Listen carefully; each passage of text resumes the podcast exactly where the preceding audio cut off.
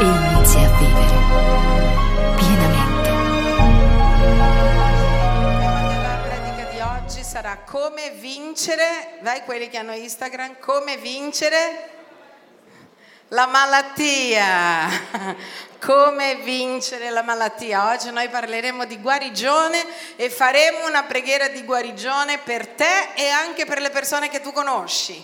Amen. Sei pronto oggi per usare la tua estate per guarire te, per guarire gli altri, per pregare per la guarigione? Siamo pronti? Dì alla persona che è vicino a te: io sono pronta per ricevere, per dare guarigione e per ministrare guarigione. Sono pronto, siamo pronti. Amen. Iniziamo col Salmo 139,16. Il Salmo 139,16. Guardiamo cosa dice. Voi ce l'avete la mia predica, non vi è arrivata? Sì, ce l'avete. I tuoi occhi videro la massa informe del mio corpo e nel tuo libro erano scritti i giorni che mi erano destinati, quando nessuno di essi era sorto ancora. Diciamole insieme. I tuoi occhi videro la massa informe del mio corpo, cioè ancora non eravamo neanche formati nel grembo della nostra madre. E nel tuo libro, Dio dei libri, chissà che Dio dei libri. Amen. E nel tuo libro erano tutti scritti i giorni che mi erano destinati, quando nessuno d'essi era sorto ancora. Quindi prima che una persona nasca, Dio sa già quanto tempo quella persona avrà sulla terra, sì o no? Sì. Questo non vuol dire che per forza Dio ha stabilito, ok, tu 30, tu 50, tu 40 e tu 20. Questo entra nella preconoscenza di Dio. Dite com'è? Preconoscenza di Dio. Cioè Dio sa prima che le cose avvengono, perché Lui vive in uno spazio e un tempo diverso dal nostro. Amen. Noi viviamo nel Cronos, un tempo limitato. Dio no. Dio va oltre. Amen. E quindi che cosa sta dicendo? Che Dio sa prima, Lui sa le decisioni che faremo, Lui sa se ci alimenteremo malissimo, Lui sa quello che succederà e sapendo e vedendo prima, sapendo le nostre decisioni, quello che faremo. Là c'è scritto così: è ovvio, dite con me, è ovvio che non si muove una foglia senza che Dio permetta che questa foglia si muova. Amen? Non si muove una foglia. Perfetto. Detto questo, visto che Dio sa quanti giorni noi vivremo sulla terra, leggiamo alcuni altri passaggi che ci dicono anche che possiamo morire prima del tempo, nel senso, il desiderio del cuore di Dio qual è? Che noi moriamo con quanti anni? Il desiderio del cuore di Dio è che noi possiamo morire avanti negli anni. Guardiamo qua, Salmo 139,16. Ah no, sotto. Ecclesiaste 7,17. Non essere troppo empio e non essere stolto, perché dovresti morire prima del tempo. Quindi la Bibbia prima dice: i tuoi giorni sono scritti prima ancora che tu nasca. E qua dice, perché sapete la Bibbia, dite com'è la Bibbia? Deve essere guardata intera. Tu non puoi leggere solo un passaggio e fare dottrina di quello. Amen? Quando tu studi interpretazione della Bibbia, non puoi prendere un passaggio e fare dottrina di un passaggio. Per fare una dottrina, questo argomento, questo concetto, deve apparire in tutta la Bibbia e essere confermato da tutta la Bibbia. Per questo la Bibbia stessa dirà: la somma della tua parola è la verità. Dite com'è: la somma della tua parola è la verità. Amen? Perfetto. Qua dice: non essere troppo empio e non essere stolto, perché dovresti morire prima del tempo. Immaginiamo stolto uno che va in moto senza casco, sì o no? Stolto uno che va in autostrada e esagera con la velocità. Stolto uno che si ubriaca prima di andare in macchina, questo è stolto. E può darsi che muoia prima del tempo. Perché? Perché è stolto. A volte essere empi e stolti fa morire anche gli altri, sì o no? Abbiamo avuto in questi giorni, tutti scioccati, il Ponte Morandi. C'era la stoltezza o la cattiveria, non si sa, di qualcuno che non stava avendo cura della vita delle persone che avrebbero passato, che sarebbero passate là tutti i giorni. Quindi dice che la stoltezza e essere empi vuol dire essere cattivi, fare le cose sbagliate, vuol dire che questo può fare in modo che tu muoia prima del tempo. Quale sarebbe il tempo? Quale sarebbe il desiderio del cuore di Dio secondo voi? Guardiamo in Giobbe 5,26, guarda cosa dice la Bibbia. Te ne andrai maturo alla tomba, come i covoni di grano che si accumulano al suo tempo. Quindi il desiderio generale del cuore di Dio è che possiamo andare maturi alla tomba, vuol dire sazio di giorni. Dite com'è, sazi di giorni. Questa è la volontà generale di Dio, però ci sono tanti fattori, come abbiamo letto prima, che possono anche accorciare questo tempo.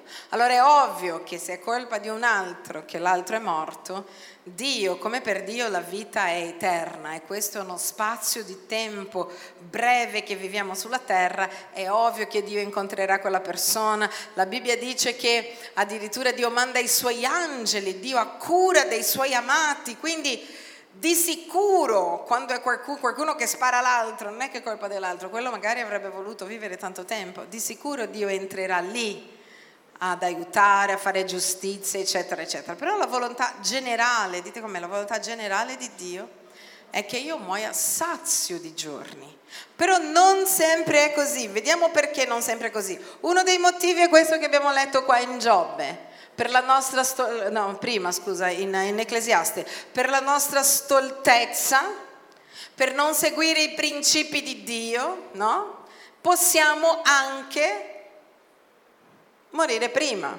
Immaginiamo quante persone per emotività, per le circostanze muoiono prima. Ah no, quella persona era in mezzo a un litigio, aveva lasciato la pressione alta ed è morta. Perché? Perché Dio dice di perdonare, di amare, di lasciar perdere. Amen? E noi dobbiamo imparare a fare questo. Allora, guardiamo lì. Abbiamo una scelta, guardiamo Deuteronomio 30 dal 19 al 20. Deuteronomio 30 dal 19 al 20. Io prendo oggi a testimone contro di voi il cielo e la terra, che ti ho posto davanti la vita e la morte, la benedizione e la maledizione. Scegli, chi devi scegliere? Scegli, sottointeso? Tu. Scegli dunque la vita affinché tu viva, tu e la tua discendenza, amando il Signore il tuo Dio, ubbidendo alla sua voce e tenendoti stretto a Lui, poiché Egli è la tua vita e colui che prolunga i tuoi giorni. Qua noi stiamo vedendo invece i giorni che vengono prolungati, quindi ci sono dei giorni stabiliti, io posso prolungare i miei giorni. E com'è che posso prolungare i miei giorni? Guarda cosa dice: da oggi prendo testimone e ti ho posto davanti la vita e la morte, la benedizione e la maledizione. Scegli la vita affinché tu viva, la tua e la tua discendenza. Come? Com'è che si sceglie la vita? È sottointeso nel testo. Amando il Signore il tuo Dio, ubbidendo alla sua voce. Non basta amare Dio. Tu puoi amare Dio e non ubbidire la sua voce. Amen, sì o no? Sì, magari Dio, abbiamo parlato di questa settimana scorsa, vi ricordate che c'era settimana scorsa? Della guida dello Spirito Santo, quindi magari lo Spirito Santo mi dice di fare una cosa e io non la faccio. E questo può, immagina se non lo so, Dio mi dice oggi non uscire di casa. Io posso dire ma no, lascia perdere. O posso dire no, ho sentito Dio che mi parlava di non uscire di casa e non esco. E posso lì evitare anche dei problemi più grandi, ubbidendo la sua voce e, dite com'è, e tenendoti stretto a lui. A me piace la parola stretto, perché non vuol dire solo tengo Dio. Tenere stretto vuol dire attaccati a Dio. Dite com'è, attaccato a Dio. Il modo di prolungare la mia vita è rimanere attaccato a Dio, ascoltare la sua voce, obbedire la sua voce, poiché Egli è la tua vita e colui che prolunga i tuoi giorni. Così tu potrai abitare sul suolo che il Signore giurò di dare ai tuoi padri, Abramo, Isacco e Giacobbe. Perfetto. C'è un altro modo di prolungare i giorni. Guardiamo Efesini 6 dal 2 al 3. Efesini 6 dal 2 al 3. Guarda che meraviglia. Onora tuo padre e tua madre, affinché tu sia felice e abbia lunga vita sulla terra. Se c'è un modo di prolungare la vita sulla terra è onorare il padre e la madre. Sapete, nella Bibbia Dio ci tiene molto all'onore, che non vuol dire l'onore, non quello. Non sto parlando di quello, quello è un altro onore.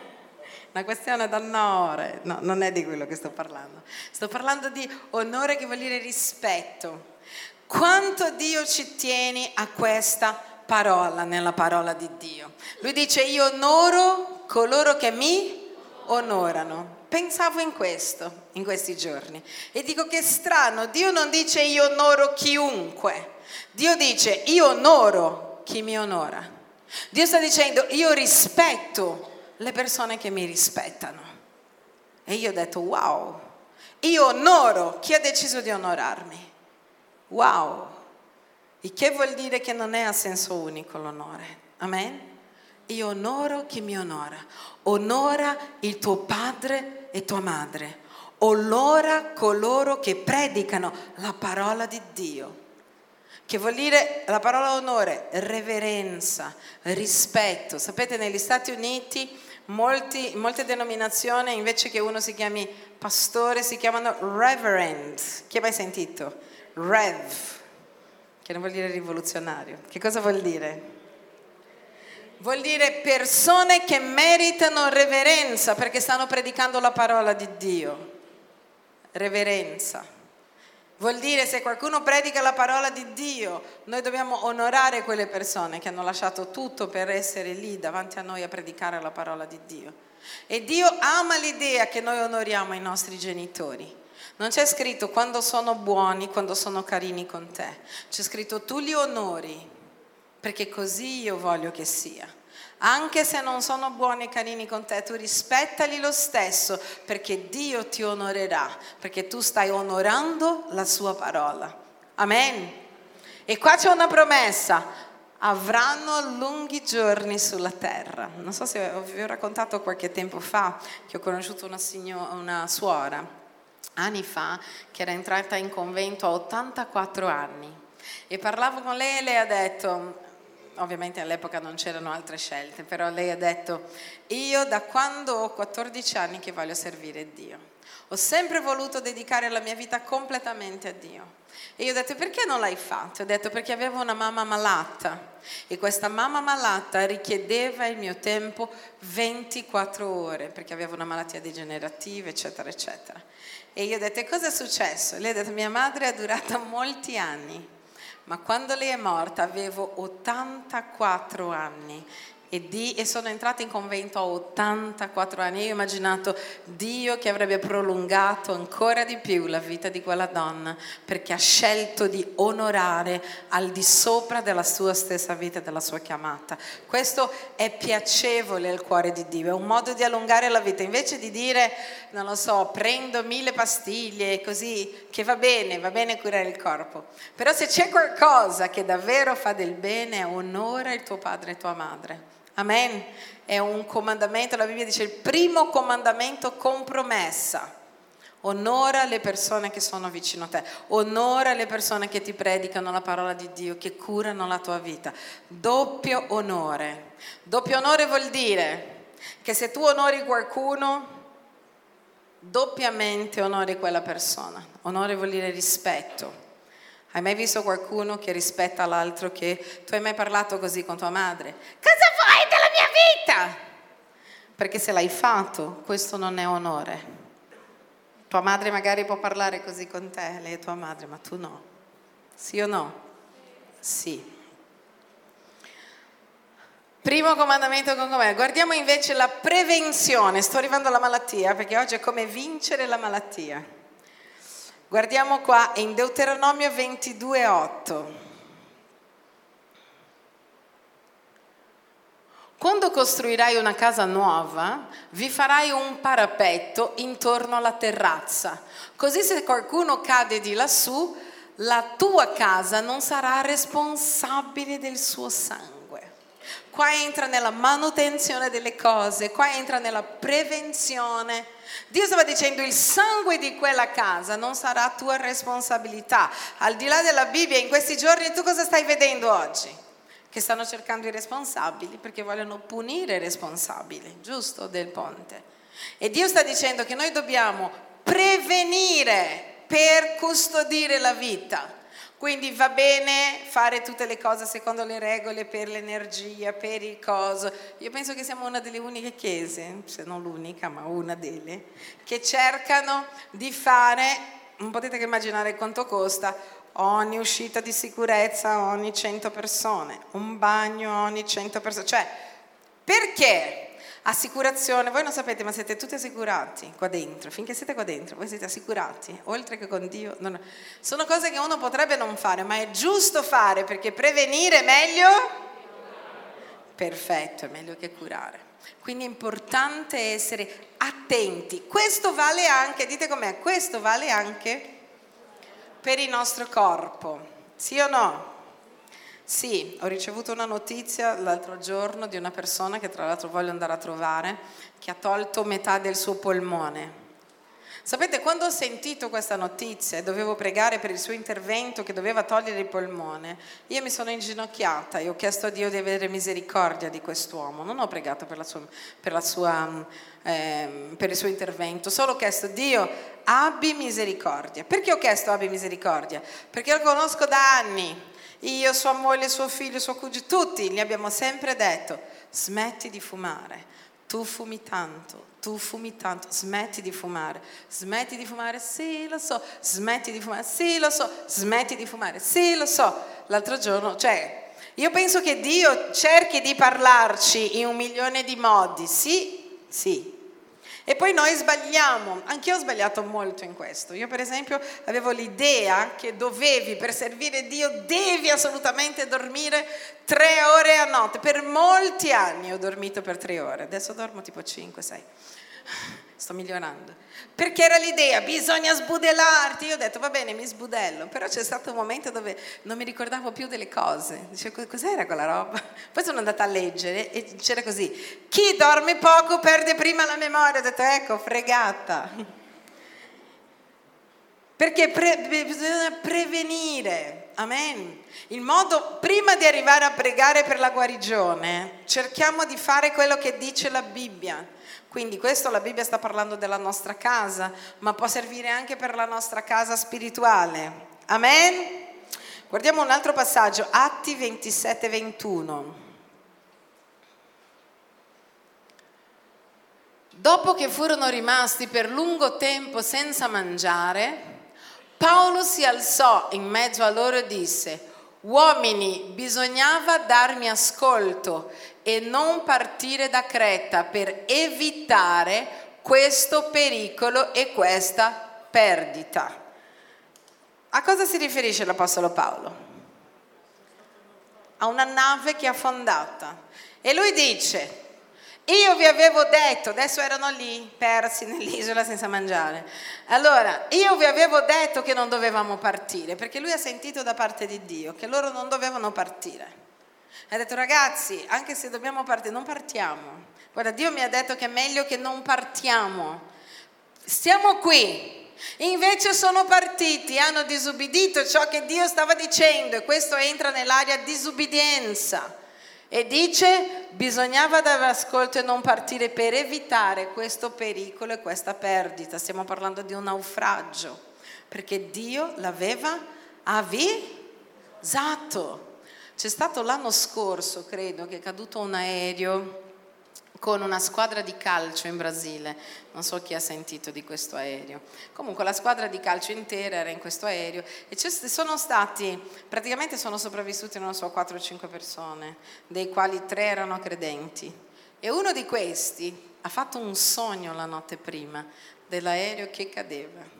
Però poi ha detto: vabbè, non importa, deve essere solo la mia paura. E lui si ricorda benissimo del sogno e che ha anche pensato: vado o non vado, e poi è andato. Lui è uno dei sopravviventi, perché Dio ha voluto così che lui raccontasse probabilmente questo. Però ho detto: ho sentito questa cosa. Noi abbiamo qua in chiesa una coppia che da un po' di tempo che è con noi, Rosita e Samuele, li conoscete? Sapete, Rosita e Samuele dovevano fare la loro luna di miele in Argentina. Loro hanno sentito da parte di Dio di non andare. Sapete, loro non sono andati. Infatti ha detto: beh, chiedete a Dio adesso quando dovete andare, perché non hanno poi fatto la luna di miele. Per la certezza, hanno avuto la convinzione dal cielo che per qualsiasi motivo loro non dovevano andare. E magari tu non saprai domani perché Dio te l'ha detto, ma se tu senti questa cosa da parte di Dio, non che c'hai già il panico dell'aereo e senti ogni volta che non devi andare, non è di questo che sto parlando. Sto parlando di persone che non hanno problemi, tipo io che non ho problemi con l'aereo. Se tu senti meglio non andare, Signore, ascolterò la tua voce. Essere ubbidiente alla voce di Dio ci aiuterà profondamente a evitare tante cose, perché lo Spirito Santo ci vuole guidare anche in questo. Amen. Amen. Allora, la parola per guarigione è iaomai. Dite com'è? Iaomai. E appare per cura fisica 9 volte, dite com'è? 9 volte nel Nuovo Testamento e 11 volte nell'Antico Testamento. La parola, non vuol dire che poi non ci siano gli atti. Allora, qual è l'origine delle malattie? Chi lo sa? Questo è semplice. Il peccato. Guardiamo là, Romani 5,12 dice così: perciò, come per mezzo di un solo uomo il peccato è entrato nel mondo, e per mezzo del peccato la morte, e così la morte è passata a tutti gli uomini perché tutti hanno peccato. Quindi l'origine di ogni malattia è il peccato che è nel mondo.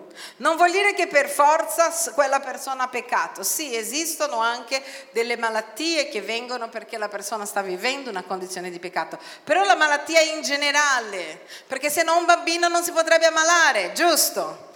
Cosa ha fatto il bambino? Dice: il bambino non ha fatto niente di male, eppure il bambino si è ammalato, perché il peccato è nel mondo, e conseguenza del peccato che è nel mondo è anche la malattia, la sofferenza, i dolori. Tutto questo, da quando il peccato è entrato nel mondo, ha cambiato il piano originale di Dio. Tanto è vero che noi sappiamo che in cielo non ci sono malattie. Anzi, la Bibbia ci dirà che ci saranno degli alberi per la guarigione. Pensa che bello. Tu prendi un albero e dici: mi sento poco bene, aspetta che mangio questa foglia. Benissimo. Quindi non c'è, dice che Dio asciugherà le lacrime dei nostri occhi, non c'è la morte, non c'è la malattia, perché il peccato ha portato nel mondo, quindi nel mondo ci sono i virus, le malattie di assurdamente diverse, perché l'origine è il peccato che è entrato nel mondo. Quindi Dio non ha programmato che vivessimo, né che morissimo, né che vivessimo malati, ma il piano di Dio è che non ci fosse questo. E quindi in cielo non ci sarà, Dio e le persone che è vicino a te, in cielo, ringraziando Dio, non ci sarà. Però il peccato è estremamente collegato alla malattia. Dite com'è: il peccato è estremamente collegato alla malattia. Guardiamo in Giovanni 5,14. Giovanni 5,14, guardate là. Più tardi Gesù lo trovò nel tempio e gli disse: ecco, tu sei guarito, non peccare più, che non ti accada di peggio. Quindi esistono, dite com'è, non tutte le malattie è perché vengono perché una persona ha peccato, ma esistono delle malattie perché la persona sta vivendo nel peccato. Amen? Abbiamo detto che la malattia è in generale nel mondo, nell'aria c'è il peccato, però esistono delle malattie. Questa è una dove Gesù gli sta dicendo: sei guarito, non peccare più, perché non ti accada di peggio. Amen.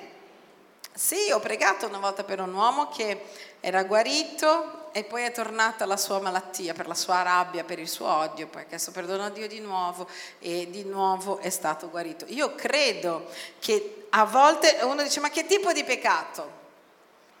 Peccato contro il tuo corpo, peccato anche tenendo dentro il tuo cuore odio per qualcuno. Perché la Bibbia dice che noi non dobbiamo odiare, dice arrabbiatevi ma non peccate. Quando è che noi ci arrabbiamo e pecchiamo? Io posso arrabbiarmi e posso parlare con il pastore Giulio e dire: guarda questa cosa, lui può arrabbiarsi con me, ma noi pecchiamo quando noi iniziamo a fare del male alla persona che è davanti a noi, e noi risponderemo questo direttamente a Dio. Amen? Io posso... Tu puoi litigare con tuo marito e con tua moglie, perché tutti litigano, e puoi parlare e puoi invece accusare, puoi invece denegrire: tu non vali niente, tu fai schifo. Ecco, quello è arrabbiarsi e peccare. Sì o no? Sì. Perché Dio non vuole che noi non siamo chiamati a giudicare nessuno, noi siamo chiamati a giudicare i risultati, ma non il cuore. Io posso dire se una persona ha ucciso l'altra, questo è sbagliato, ma non posso dire quella persona ha ucciso l'altra perché quella persona è così e così e così e così e così, perché la Bibbia dice che io non posso giudicare. Giudico il risultato e sono chiamato a giudicare il risultato e dire ciò è giusto e ciò è sbagliato, ma non posso giudicare il cuore di nessuno, perché io non sono Dio e tu non sei Dio. Amen? Non è contemplata nella Bibbia l'accusa e il giudizio del cuore delle persone. Tu poi magari Gianni arriva e non mi saluta, e io posso dire: intanto prima, se sei una persona tranquilla, dice non mi ha salutato perché ha delle cose per la testa, eccetera eccetera. Però facciamo che non mi ha salutato così, e aveva litigato con sua moglie, io non c'entravo niente. Se in quel momento, nella sua rabbia, mi offende, giudica il mio cuore, tu sei, in quel momento quello è peccato, e noi chiamiamo le cose con il suo nome. Amen? E la Bibbia dice che a volte quando noi teniamo la mancanza di perdono è peccato. Ho già pregato per delle persone e molte volte quando prego faccio così: da quanto tempo lei ha questa malattia? Prima cosa che domando: da quanto tempo lei ha questa malattia? Da 5 anni. E faccio questa domanda: cosa è successo 5 anni fa?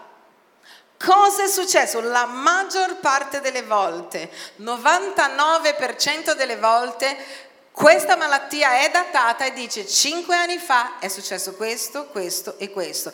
Chissà che la nostra psiche è completamente legata a tutto il resto. La Bibbia fa una divisione spirito, anima e corpo, perché possiamo studiare, ma è tutto collegato. Lo spirito, l'anima e il corpo sono collegati. A volte anche non perché lo vuoi, hai avuto un lutto, Una nostra amica, una mia cara amica è morta così. Lei ha incominciato ad avere una malattia il giorno dopo che sua madre è morta. Non è che non aveva perdonato, è la sofferenza. Però nella sofferenza non ha saputo affrontare. A volte non sappiamo affrontare le circostanze, sì o no? Perché la Bibbia dice che noi dobbiamo avere la pace di Dio nel nostro cuore. Sapete qual è la nostra lotta in un momento difficile? È la lotta per cercare la pace di Dio nel nostro cuore. In qualsiasi momento difficile. Per questo che la Bibbia dice: la tua lotta non è contro uomini di carne e sangue. La tua lotta è mantenere il tuo cuore integro, perché il diavolo non ti massacri e lui cercherà di fare. E la lotta è cercare la pace di Dio. Sapete perché? La Bibbia dirà nella terza lettera di Giovanni che sia prospero il tuo corpo come prospera l'anima tua. Vuol dire l'anima sta bene, il corpo sta bene. Amen? L'anima sta bene, il corpo sta bene. Perfetto. Quindi la radice è il peccato ed è il peccato completamente legato. Guardate in Giacomo 5 dal 14 al 15 cosa dice. Giacomo 5 dal 14 al 15.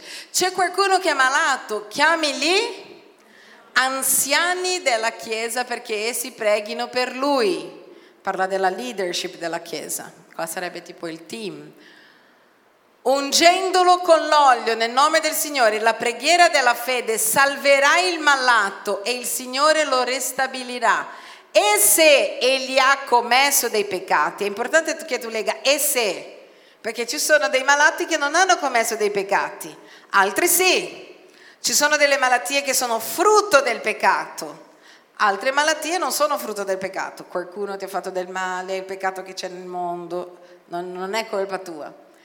E se egli ha commesso dei peccati, gli saranno perdonati. Vuol dire che alcuni sono malati ma non hanno commesso dei peccati. Ma se fosse così, tu prendi dell'olio, vai nella casa. Quando è che si usa l'unzione con l'olio? So che certi usano in qualsiasi modo. Quando il malato non si può recare in chiesa. Non c'è nessun esempio nel Nuovo Testamento che la gente pregava con l'olio per le strade, ma l'esempio è solo chiami gli anziani della chiesa. Vuol dire, sta parlando di casa.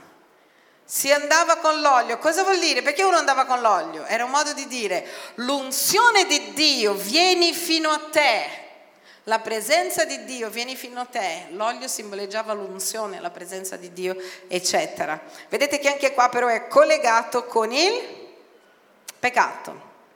Allora, alla radice di ogni malattia, dite com'è, alla radice di ogni malattia c'è il peccato generale e il peccato ha generato la malattia. Ma qual è la buona notizia? La buona notizia noi la troviamo in 1 Giovanni 3,8. Per questo è stato manifesto il Figlio di Dio, per distruggere le opere del diavolo. Per questo è stato... Guardate un altro passaggio in Atti 10,38. Guarda Atti 10,38 che dice così. Vale a dire la storia di Gesù di Nazaret, come Dio lo ha unto di Spirito Santo e potenza e come gli è andato dappertutto facendo il bene e guarendo tutti quelli che erano sotto il potere.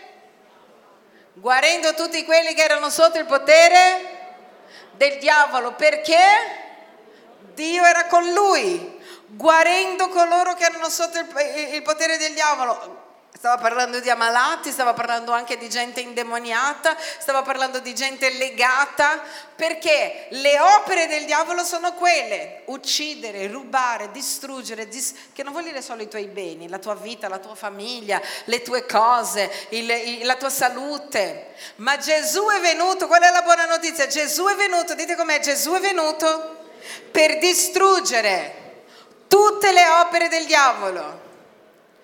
Quindi, se è il peccato che porta alla malattia, Gesù è venuto a distruggere le opere del diavolo, dal momento che io sono in Cristo, dite com'è, in Cristo, stretto a Cristo, io avrò anch'io il potere per pregare e per distruggere ogni malattia. Amen? Guardiamo alcuni passaggi che dicono questo. Isaia 53, dal 4 al 5. Famoso. Tuttavia erano le nostre malattie che li portava, erano i nostri dolori, quelli di cui si era caricato, ma noi lo ritenevamo colpito, percosso da Dio, umiliato. Egli è stato trafitto a causa delle nostre trasgressioni, stroncato a causa delle nostre iniquità. Il castigo per cui abbiamo pace è caduto su di lui, e mediante le sue levidure noi siamo stati... Questa è la nostra posizione spirituale. Dite com'è: spiritualmente sulla croce io sono guarito. È come dire: mio padre ha conquistato delle terre per me e io sono ricco. Però se io non vado a prendere quei soldi e prendere possesso della mia eredità, io sono un ricco che vive da povero. Sì? Sì. Quindi devo impugnare la mia eredità e impugnare i miei diritti. Secondo la parola di Dio, io ho il diritto di essere guarito. Secondo la parola di Dio, io posso essere guarito se io sono in Cristo e se io ho accettato la sua morte sulla croce per me. E io posso prenderne possesso, sì o no? Sì. È sempre tutto matematico? No. Però questo è quello che dice la Bibbia. Guardiamo un altro passaggio insieme, alcuni veloci perché possiate solo comprendere. Luca 13,11. Ecco una donna che da 18 anni aveva uno spirito che la rendeva inferma. Dite com'è: uno spirito che la rendeva inferma, ed era tutta curva e assolutamente incapace di raddrizzarti.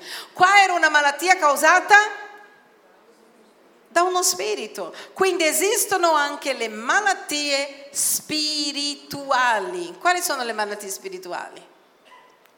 Malattie che vengono da persone che sono state consacrate quando erano piccole. Da quella consacrazione io ho sempre avuto paura, dolori, eccetera eccetera. Quando, non so in Italia, ma io quando ero piccola ho girato, prima che fosse credente, c'è il Signore che guarisce. Io mi ricordo una volta che sono andata da uno, che abbiamo fatto, non lo so, 15 ore di coda, io avrò avuto 5 anni e dovevo operare le tonsille. Facciamo 15 ore di coda per andare in questo posto assurdo, c'era questo ragazzo che era paralitico, tu dici cosa ti ha fatto? Ma non lo so, ha fatto... Mi ha messo un coso qua senza fare nessun intervento. Io ero piccola, non capivo niente. Mia madre che ci stava portando da questo, anche lei sarà stata disperata. Cosa è successo? Niente, ho dovuto fare l'intervento uguale. Però molte persone fanno cose così, operazioni spirituali, invocano demoni. E esistono delle malattie che sono frutto di peccati, di idolatria, che può essere i nostri genitori o altro. Quindi ti sto facendo vedere che ci sono tante motivazioni, ma una cosa è chiara: quando una malattia è spirituale, tu vai dal medico e la maggior parte delle volte va tutto bene. Va tutto bene, eppure tu dici: no, ma io sento questo. A volte può darsi che il medico stia sbagliando, però ci sono malattie dove non si capisce e noi dobbiamo, quindi quando preghiamo per qualcuno o per noi stessi, vedere se noi abbiamo messo a posto queste cose nella nostra vita. Per questo quando le persone si convertono nella nostra chiesa, noi gli facciamo fare quello che si chiama il primo ritiro, il ritiro start, dove là ti diamo un questionario e facciamo pulizie di Pasqua. Cos'è che hai fatto tu, tua madre, tua nonna, per capire che tipo di malattie ci sono nella tua famiglia? Non so, tutti hanno la bronchite. Rompiamo questa maledizione ereditaria, rompiamo questa linea di malattie. Noi non sappiamo, ma lo Spirito Santo ci può guidare a cosa fare. Quello che possiamo fare naturalmente lo facciamo. Amen. Quindi questa donna aveva uno spirito. Cosa ha detto Gesù a questa donna? Ha pregato per lei, ha comandato che lo spirito la lasciasse, lei è stata guarita. In Marco 8, dal 25 al 27 dice così: Gesù, vedendo che la folla accorreva, sgridò lo spirito immondo dicendolo: spirito muto e sordo, io te lo comando, esci da lui e non rientrarvi più. E lo spirito, gridando e straziandolo forte, uscì, e il bambino rimase come morto. E quasi tutti dicevano: è morto. Ma Gesù, presolo per mano, lo sollevò ed egli si alzò in piedi. Questo bambino era muto, era sordo per una malattia spirituale, uno spirito di infermità. È sempre così? No, non è sempre così.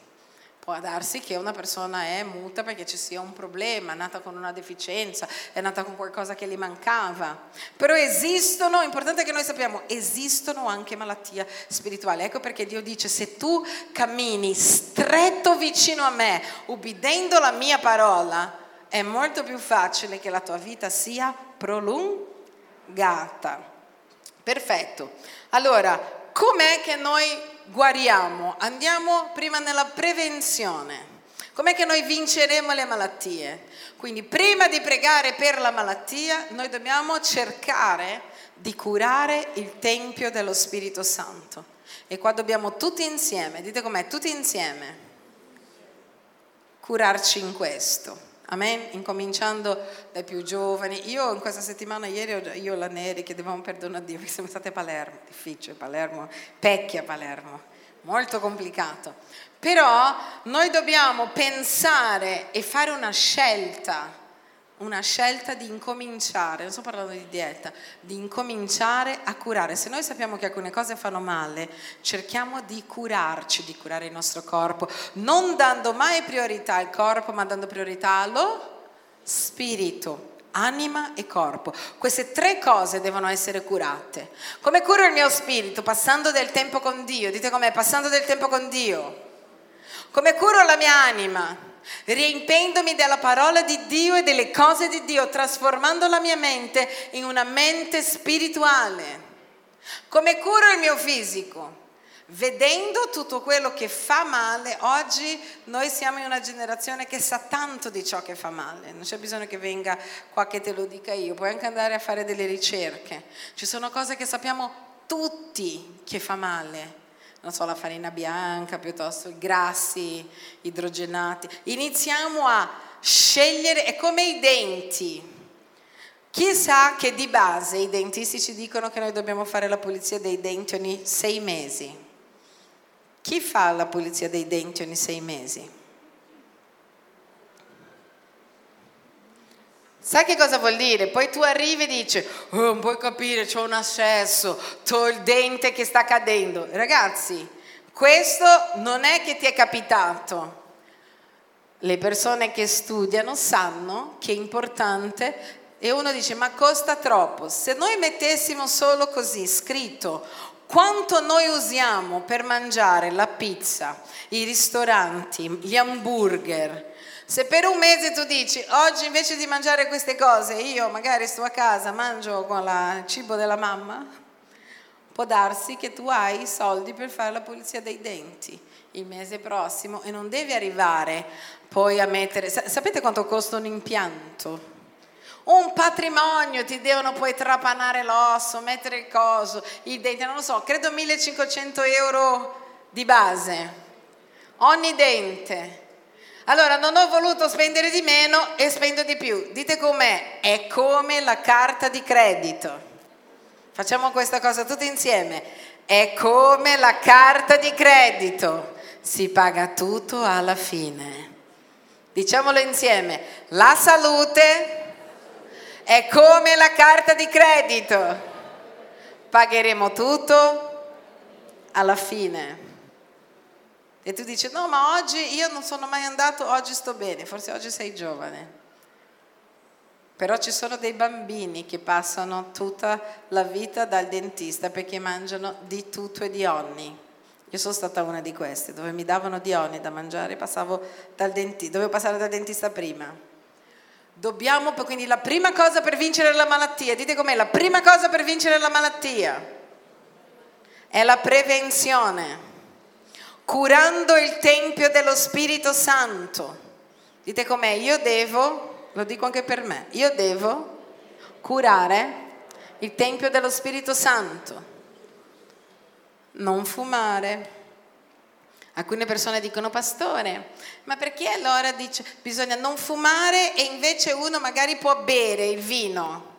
perché il vino entra nella categoria degli alimenti, la sigaretta entra nella categoria delle droghe, e anche il vino preso in eccesso fa male. Vi ricordate in Proverbi 31, quando la mamma di Lemuel, che è quella che poi parlerà della donna virtuosa, dice: ricordati, non prendere una donna, sta dando un consiglio a suo figlio, non prendere una donna che fa cadere i re, e non darti al vino, perché questo, o alle bevande fermentate, perché questo non giova a un re e a un leader. Non sta dicendo non puoi bere un bicchiere, non puoi esagerare. Dobbiamo curarci, quindi dite com'è: io oggi pregherò e insieme sceglierò di cambiare il mio stile di vita per prevenire. Però facciamo che abbiamo già fatto il pasticcio, o è successo qualcosa, o per un motivo spirituale, o per un motivo naturale, e oggi siamo malati. Allora cosa dobbiamo fare? Se siamo già malati, avere la coscienza che Gesù ha pagato tutto sulla croce per noi. Dite come: avere la coscienza che Gesù ha pagato sulla croce per me.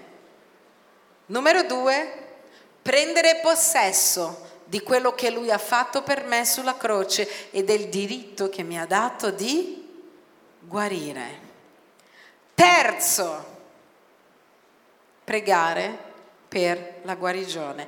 Come avviene la preghiera per la guarigione? La Bibbia ci darà alcune dritte. Prima, con imposizione di mani, Marco 16,17-18.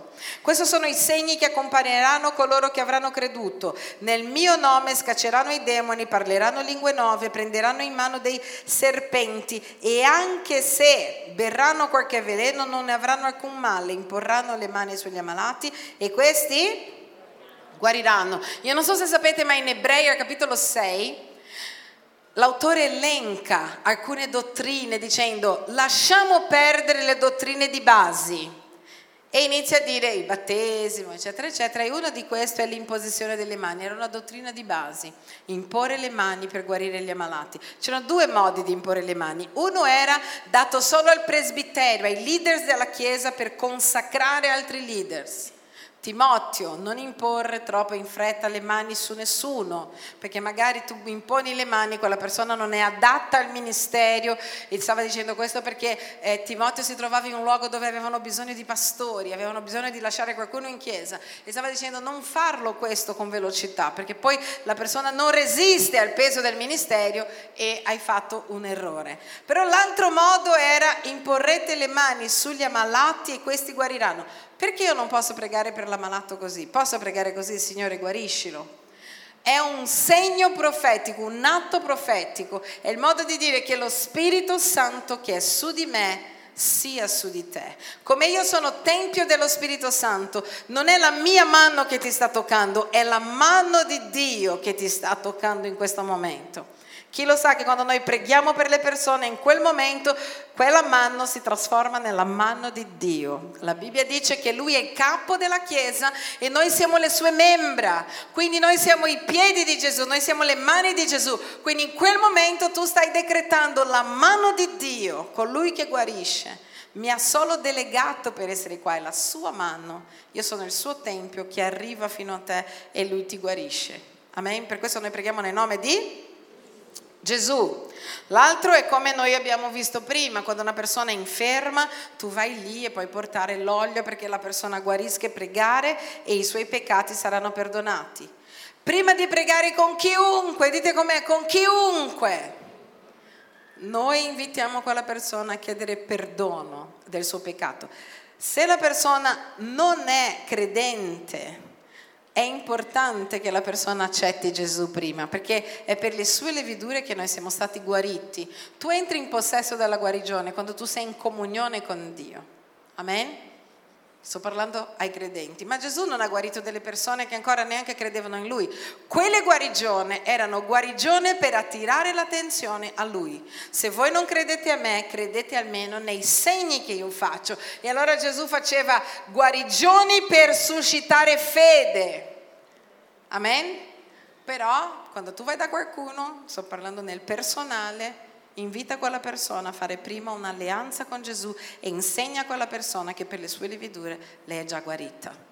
Chiedi perdono con la persona per qualsiasi cosa la sua famiglia, lei stessa abbia fatto, perché tu non sai qual è la fonte della... Tu non sai se è malato perché è malato e basta.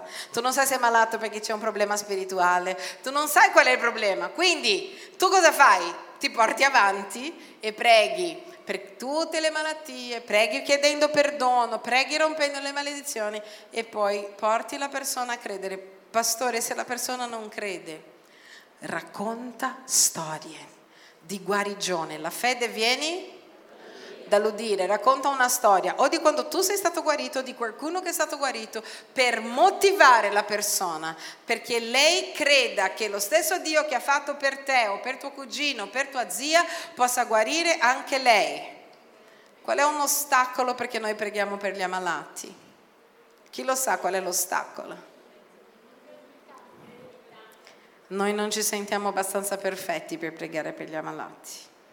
Molte volte è così, non sono perfetto, quindi vado a pregare per uno che guarisce, ho sbagliato, non sono perfetto. Guardate, Dio non guarisce perché sei perfetto, Dio guarisce perché Lui è perfetto.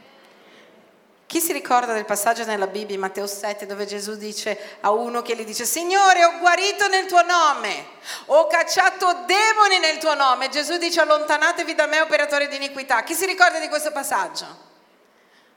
Lui aveva guarito quella persona, sì o no?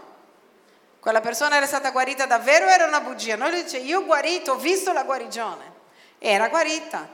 Quella persona, lui aveva cacciato demoni da quella persona. Era vero o era finto? Era vero. Però quella persona è andata all'inferno. Per questo vuol dire, questo passaggio si dice due cose. Una, che tu non vai in cielo per quello che tu fai, tu vai in cielo perché Gesù è morto per te sulla croce e perché tu lo segui, lo obbedisci e fai la sua volontà. Non dipende dal risultato. Due, c'è il risultato sempre quando usi il nome di Gesù, anche se tu sei un pezzente. Perché dice: allontanatevi da me, operatore di iniquità. Vuol dire che quell'uomo che dice ho guarito nel tuo nome, quell'uomo che dice ho cacciato demoni nel tuo nome, quell'uomo che faceva segni, prodigi e miracoli, non era vicino a Dio, ma il nome di Gesù è al di sopra di qualsiasi peccatore. Il nome di Gesù, quando tu scatti nel nome di Gesù, è il nome di Gesù, non dipende dall'istrumento, dipende dal nome di Gesù. Amen. Se dipendesse dallo strumento, ogni volta che sbagliamo non possiamo pregare per nessuno che ho sbagliato. Aspetta che prima mi devo digiunare, poi devo pregare, poi devo migliorare, poi prego, dammi 2 settimane che mi preparo. Possiamo pregare sempre nel nome di Gesù. La nostra santità e la potenza sono 2 cose separate. Perché a volte uno dice: che bello, quell'uomo è da Dio, quella persona è da Dio perché guarisce, quella persona è da Dio perché fa questo. Non vuol dire niente. La nostra vita personale è separata dai risultati, perché il nome di Gesù può usare qualsiasi asino, perché noi siamo solo l'asino che porta il suo nome. Amen. Per questo ho detto questo: non soffermarti mai, che non sto dicendo che siamo tutti che andremo all'inferno, ma a volte per una cosa minima. Ho litigato con mio marito, devo pregare per una mia discepola, non posso pregare perché adesso prego e poi Gesù non guarisce perché io ho litigato con mio marito. No, Gesù guarisce perché Lui è Gesù, quando litighi e quando non litighi, quando sei buono e quando sei cattivo, Lui è potente in ogni momento al di là di te. È importante questo. Dì alla persona là vicino a te: Gesù è importante al di là di te, Lui è potente oltre i nostri caratteri, i nostri problemi.